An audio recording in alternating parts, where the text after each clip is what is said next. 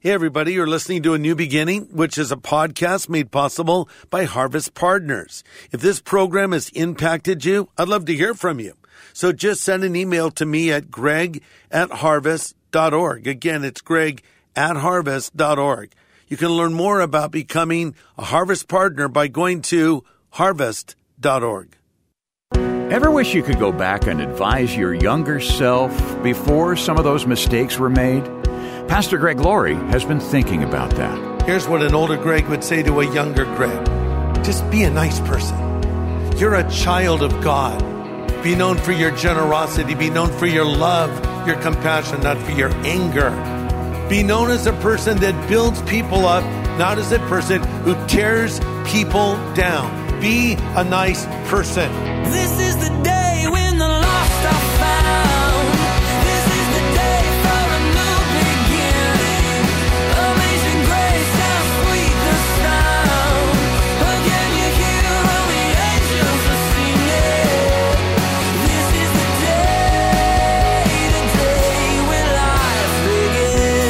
There's a certain wisdom that comes from growing older, from learning some of the lessons of life. There's even more wisdom that comes when we embrace God's Word as our pattern of living. And today on A New Beginning, Pastor Greg Laurie looks to the Bible for practical principles we can put to use. If you missed some of the principles he's already covered, we invite you to catch up by listening to the previous two programs online at harvest.org. There's good insight coming your way, worth taking some notes.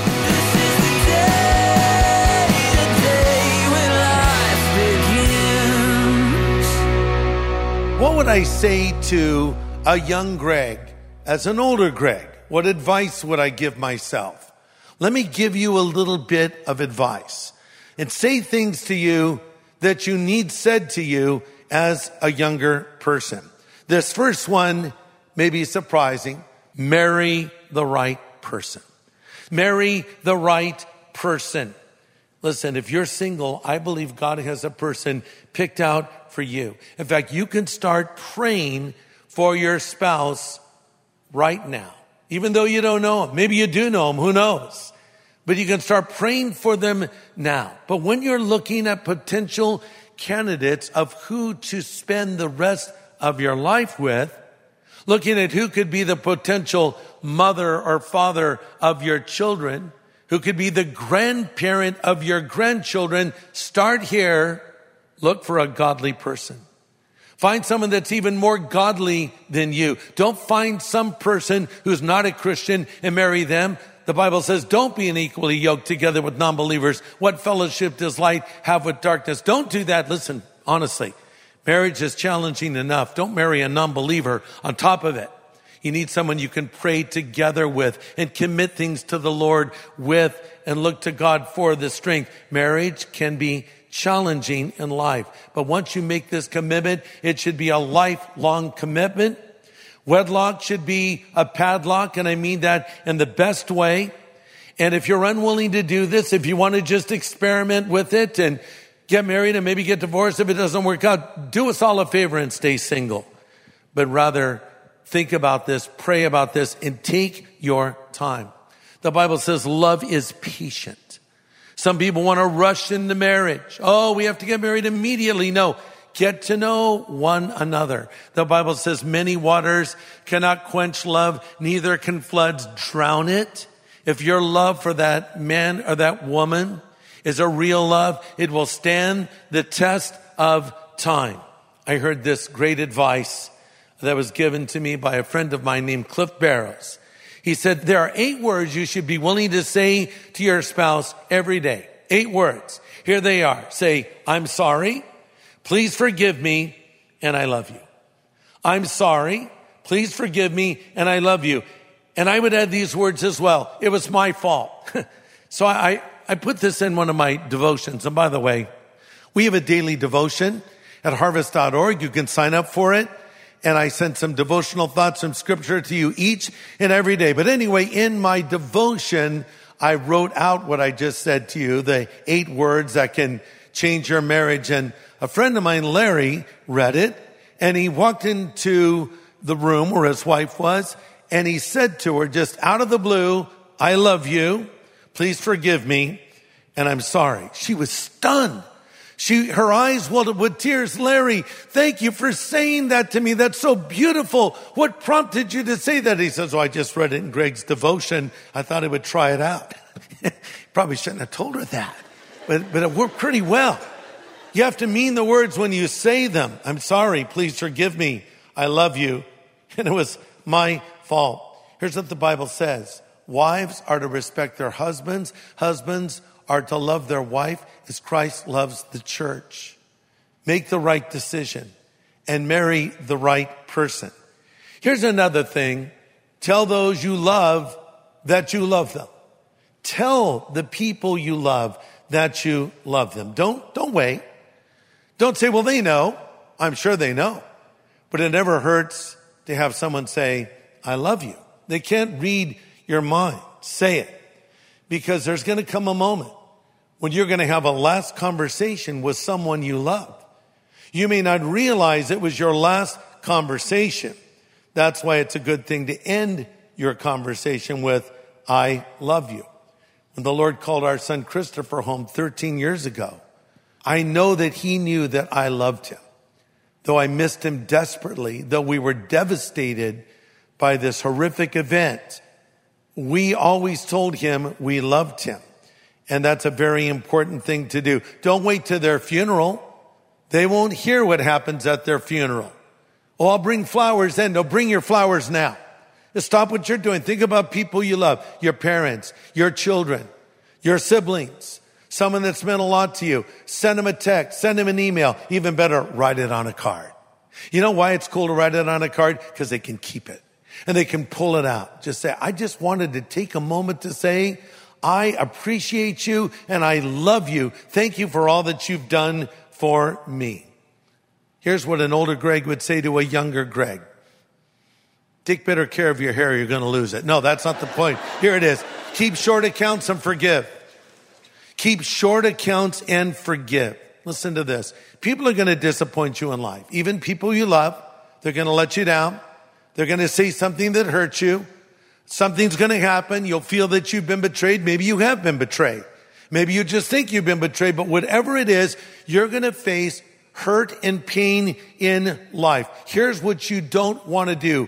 Harbor grudges against people because that can hurt you. Recent studies suggest that those that do not forgive are more likely to experience high blood pressure, bouts of depression, and problems with anger, stress, and anxiety. So when I forgive someone, I'm not letting them off the hook. I'm avoiding a lot of misery in my own life. Forgiveness is not about absolving the perpetrator. It's about healing the victim. Uh, there's a man who directs a Stanford forgiveness project and he said, quote, forgiveness isn't giving in to the other person. It's getting free of the other person. As I've said before, when you forgive someone, you set a prisoner free yourself. Don't live in a prison that you put yourself in of anger and bitterness and resentment and have it actually ruin your life.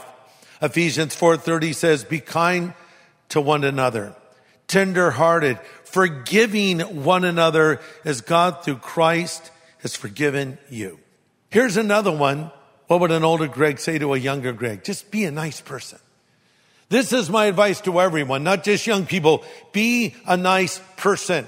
it, it, you know, if you disagree with someone, fine, but don't be obnoxious about it. They have a new word now for people that rant, and this is usually reserved for the women. They probably should come up with one for guys as well. But you'll see these little videos that will pop up, and they'll call them Karen.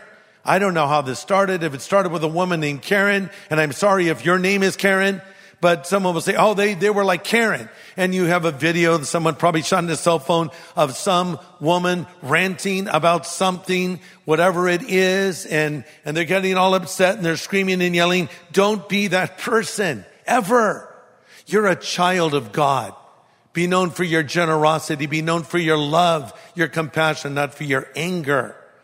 Ephesians 4.31 says, don't use foul or abusive language let everything you say be good and helpful so your words may be an encouragement to those that hear them. Be known as an encourager, not a discourager. Be known as a person that builds people up, not as a person who tears people down. Pastor Greg Laurie will have the second half of his message in just a moment. Hey, I don't know if you know about this, but we have a weekend service called Harvest at Home exclusively for people that are tuning in literally from around the world. Listen to this. We even have harvest groups where you can get into a small group with folks from all around this planet of ours and study the Word of God. So join us this weekend, Saturday and Sunday, for Harvest at Home at harvest.org.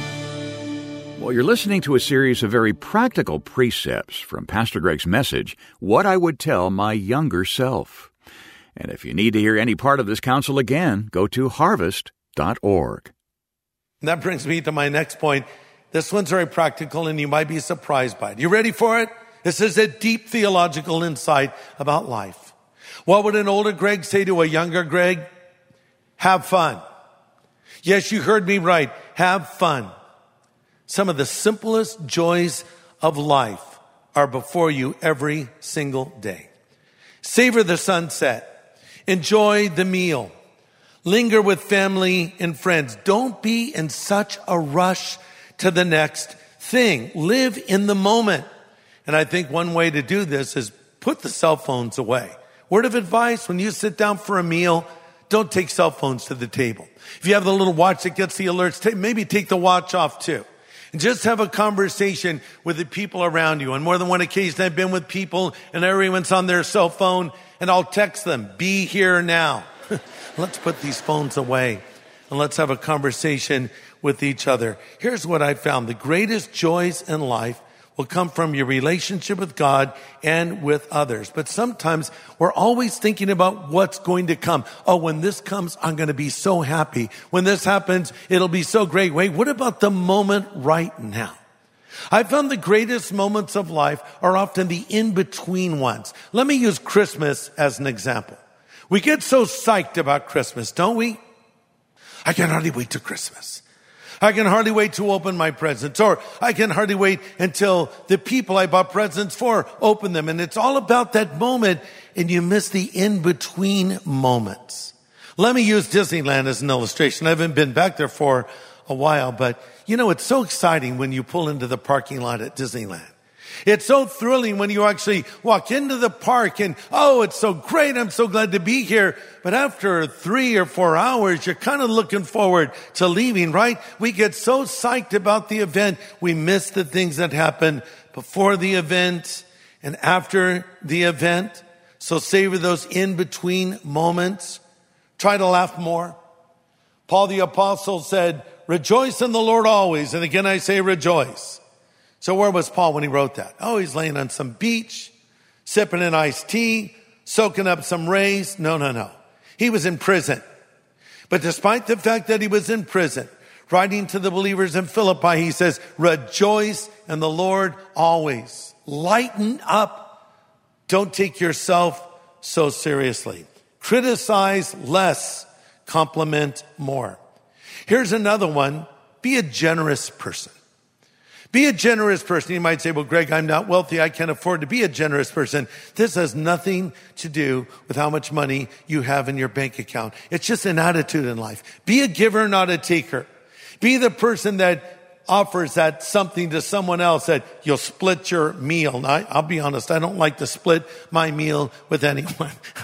when I go to a restaurant with my wife, she'll say, what are you going to order? I'll say, I'm going to order a hamburger. She says, well, I'm going to order a salad. Okay. And I'll say, you're going to want some of my burger. No, I don't want any of your burger. I just want a salad. Okay, fine. So the burger comes, her salad comes, and now I'm eating my burger. I'm almost to the last bite. I'm looking forward to it. And just as I'm ready to take it, my wife will say, can I have a bite of that? sure, here. It's hard sometimes for us to share, but be a generous person in life. Don't be the cheapskate that disappears when the bill shows up in the restaurant. Where did Joe go? I don't know. He just disappeared. Then you come back 10 minutes later. Oh, did the check come? Give me a break. Don't be that person. Be the person that's generous and giving. And by the way, that applies to your relationship with God. You want my advice? Give faithfully of your finances to the work of God. I started doing this when I was a very young man, when I was literally living at poverty level. I believe that everything I had was given to me by God and we would take our tithe 10% and we would give to the Lord at church. And then we would give above and beyond that in special offerings. I've never regretted that. In Malachi 3:10, the Lord makes his promise, test me in this, says the Lord. mother way, the Lord never says test me in anything except this one thing. Test me in this, says the Lord.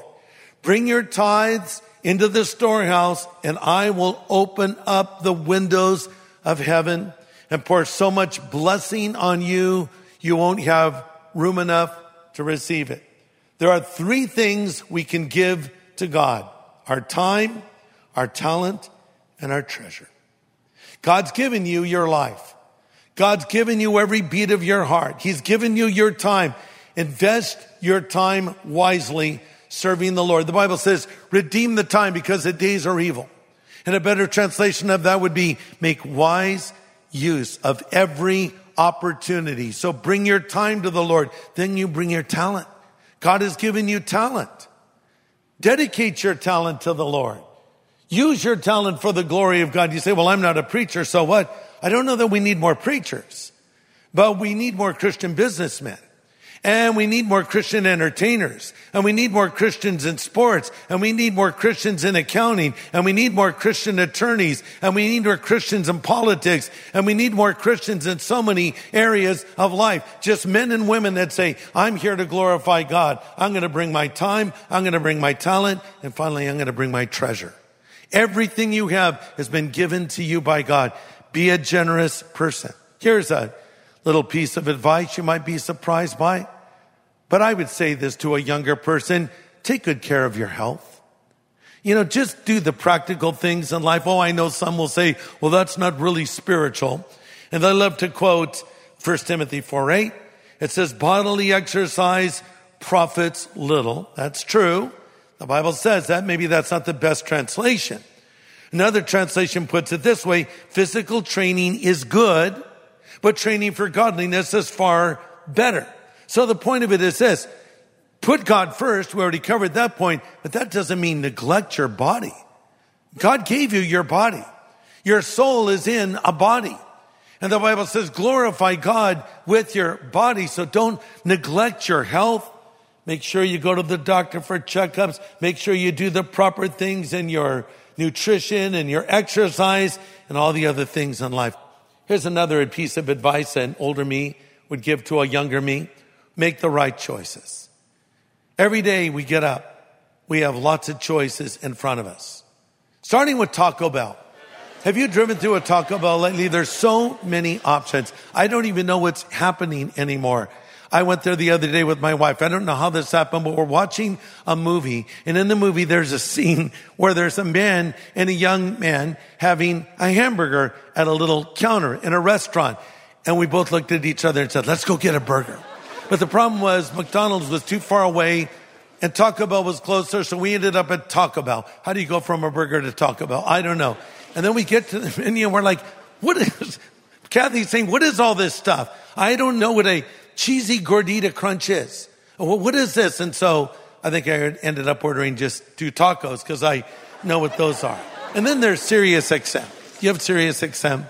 So you have all these options. You have 50s on 5, 60s on 6, 70s on 7, 80s on 8, 90s on 9. And, and as I scroll through those, like my life is passing before me because I lived through all of these decades. And now these choices don't matter which channel you listen to on Sirius for the most part, or what choice you make at the drive-through restaurant. But then there are the big choices in life. You have a choice each and every day to obey God or to disobey God. To do the right thing or to do the wrong thing. To pick up the Bible and read it or neglect the Bible. To pray or to worry. These are your choices. Make the right choices. Why? Because you make your choices and then your choices make you. And the end of your life is determined by the beginning of your life. The evening of your life is determined by the morning of your life. So if you're young, develop good habit patterns now, start doing the right things now, and that will pay great dividends later in life.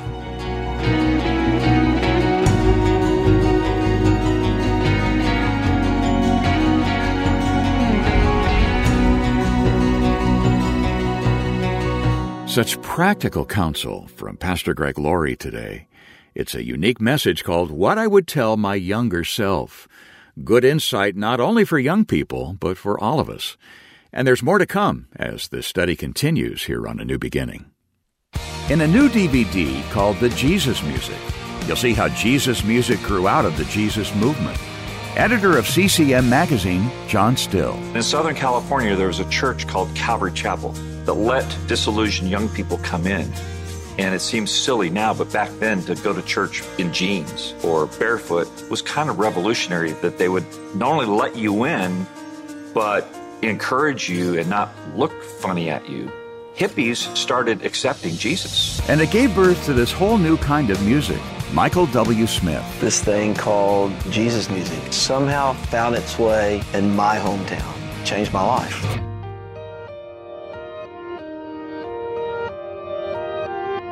You know, we take all those things for granted now. Seeing a preacher wearing blue jeans today is no big deal. Seeing a drum kit on a stage or amplifiers, we're used to it. Heck, we even have fog machines now and all kinds of lighting systems and all the screens and all the things that we use. But it wasn't always this way, folks. So in 1970, the church was still overall very traditional. Uh, in many churches, you'd find an organ on one side of the stage, a piano at the other, and the songs were hymns, and occasionally maybe there would be a folk version on an acoustic guitar of a song. But Jesus music was different. It was born out of a revival in the hearts of young musicians who had been radically transformed by Christ and wanted to speak to their culture with their tools that they knew best, which was music. So all these bands started forming and they created what is probably the first actual Jesus music record, which was the Everlasting Living Waters Jesus Music Festival. Is that what it was called, David? Had a lot of words in it. Then most people know it as Maranatha One. It had a white cover, big red design of a dove. And, and that was kind of the beginning. There were other artists out there like Larry Norman that were breaking ground and even Andraé Crouch and the Disciples and others. But this one single album in many ways was the first of many waves that were to follow. Now today we call it contemporary Christian music. We have great stations across the country that play this music for us all day and night long, and I'm so thankful for it. But it started out in revival. And we want to tell you this story. It's all found in this brand new documentary film produced by the Erwin brothers, who also directed I Can Only Imagine, I Still Believe, also Steve McQueen, uh, The Salvation of an American Icon, and the new feature film that will come out next year called Jesus Revolution. But the Jesus music tells a powerful story that will move your heart and it will also educate you as well. So we want to send this to you for your gift of any size. It's going to be in DVD and Blu-ray and downloadable so you can watch it on your phone or your tablet or your computer and you can show it to your friends and enjoy it for years to come. So let us send you a copy of the Jesus music for your gift of any size and thank you in advance for what you can send because we'll put it to good use to continue to teach the word of God and preach the gospel. That's what we do here at A New Beginning and at Harvest Ministries. Yeah, that's right. And your investments are so much appreciated and so helpful right now. Would you let us send you this new film, The Jesus Music? We'll send it to say thank you for your investment. And we'll only be able to mention this resource a short time longer. So just give us a call at 1 800 821 3300. You can reach us anytime at 1 800 821 3300. Or write A New Beginning, Box 4000, Riverside, California 92514. Or go online to harvest.org. Well, next time, Pastor Greg presents the conclusion of his message called What I Would Tell My Younger Self. Some of the best counsel is yet to come. Join us here on A New Beginning with pastor and Bible teacher Greg Laurie.